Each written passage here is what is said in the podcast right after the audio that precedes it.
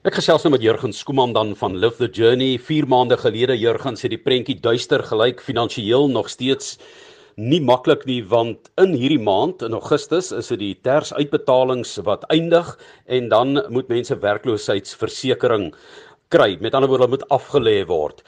Daar is onlangs interessante navorsing gedoen teen die agtergrond van die minister van toerisme se aankondiging donderdag is dit dalk belangrik om weer daarna te kyk en dit is die feit dat binnelandse toerisme, plaaslike toerisme ook oor grens heen sal moet oopmaak voor die einde van die jaar en vroeg in volgende jaar dan buitelandse toerisme.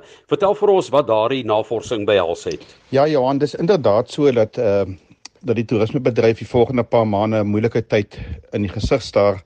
Ek dink mense se spaar vermoëns is op, die maatskappye se spaarkapasiteit is op. Uh die tersbetaling het gestop. En is in die konteks waar daar statistieke is wat sê indien die toerismebedryf 'n vroeë oopmaak het, in 'n vroeë oopmaak, 'n uh, early start in Engels, dan word daar verwys na November, Oktober, November. Dan kan die toerismebedryf volgende jaar teen die einde van volgende jaar tot so met 60% herstel het.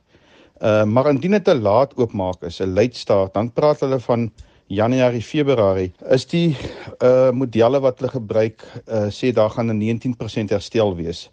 So ek dink daar's regtig groot druk op die regering om eerder vroeër as later oop te maak want as dit net 'n 19% herstel is, jy weet, ek meen uh 2020 het ons waarskynlik teen 'n 10% kapasiteit geloop. As ons 2021 teen 'n 19% kapasiteit loop, dan praat jy van gemiddeld 15% vir 2 jaar en dit is net onmoontlik dat enige toerismebedryf en maatskappy kan staan by 'n so 'n situasie.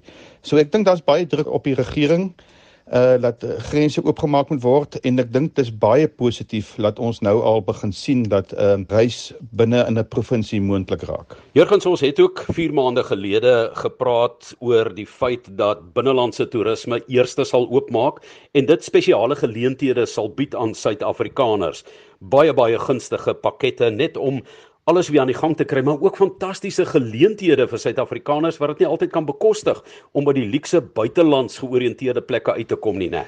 Ja, mens moet maar altyd die uh silwer randjie om die donkere wolk raak sien, Johan, en ek dink dit is nou vir die volgende paar maande vir Suid-Afrikaners wag is dat hulle gaan kantoor na pragtige luukse plekke soos jy tereg gesê het wat dalk van tevore net vir die buitelanders toeganklik was gaan nou ook vir Suid-Afrikaners moontlik wees teen baie afslagpryse.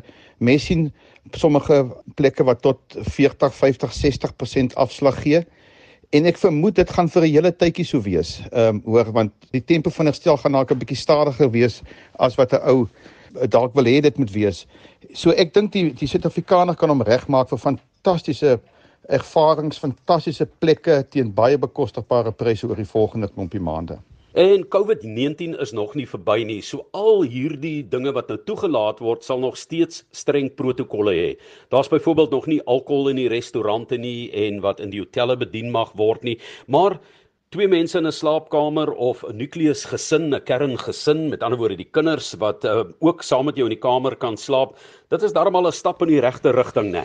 Johan, ek ek ek wil ek wil vir die uh, luisteraars die versekering gee, ehm um, soos ek die toerismebedryf ken, is dit ouens wat regtig waarop die oomblik dinge reg wil doen. Dit is ons verskriklik belangrik om die protokolle te handhaaf, die reëls wat daar neer gelê word deur die COVID regulasies op die oomblik dat die toerismebedryf sal sorg dat 'n besoeker aan sy fasiliteit of dit 'n bus is en of dit 'n gastehuis is, laat hulle die regtig hoë kwaliteit van eh, nie net van dienslewering maar die maar die eh, COVID protokols sal ervaar, die toerist sal dit ervaar en die toerist sal regtig waar dink ek baie gemaklik kan voel en en nie hoef bang te wees dat die toerismebedryf in Suid-Afrika nie reg is nie. Die gastehuise, die operateurs, die mense met busse, hulle is reg om toeriste te ontvang dit is vir ons 'n belangrike bedryf. Dit is vir operateurs belangrik. Dit is dit is 'n bedryf wat ons op trots is en en ons Suid-Afrikaners aanmoedig om ehm um, te begin reis oor die volgende paar maande. Jurgen Skooman van Live the Journey so ten slotte Mense het nou lank gewag vir die eerste tree. Glo jy dat dinge nou sal versnel en die toerisme deure vinniger oopgemaak sal word? Johan, ja, ek dink ek dink uh ons is op die regte pad. Dis positiewe nuus wat ons gehoor het hierdie week uh van die minister van toerisme.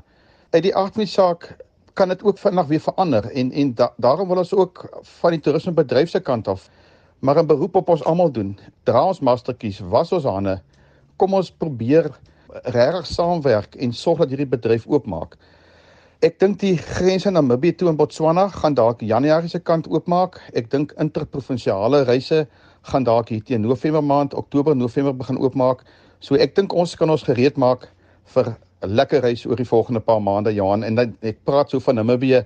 Ek weet byvoorbeeld van uh, die uh, Namibian Wildlife Resorts, Etosha, die plekke wat verskriklike goeie afslagte gee vir Suid-Afrikaners op die oomblik. Ek dink tot 25% afslag in Etosha. So as jy Etosha toe wil gaan volgende jaar, maak met ons kontak. Ehm um, daar's wonderlike afslagte in ook ander plekke in Suid-Afrika. Baie dankie Jurgen Skooman van Lift the Journey. As mense reisnuus wil stuur na julle met jou wil gesels in hierdie tye oor moontlikhede plaaslik en hoe mense die plaaslike ekonomie kan stimuleer deur toerisme aan die gang kan bly. En ons hou styf duim vas dat wyntoerisme binnekort ook kan volg.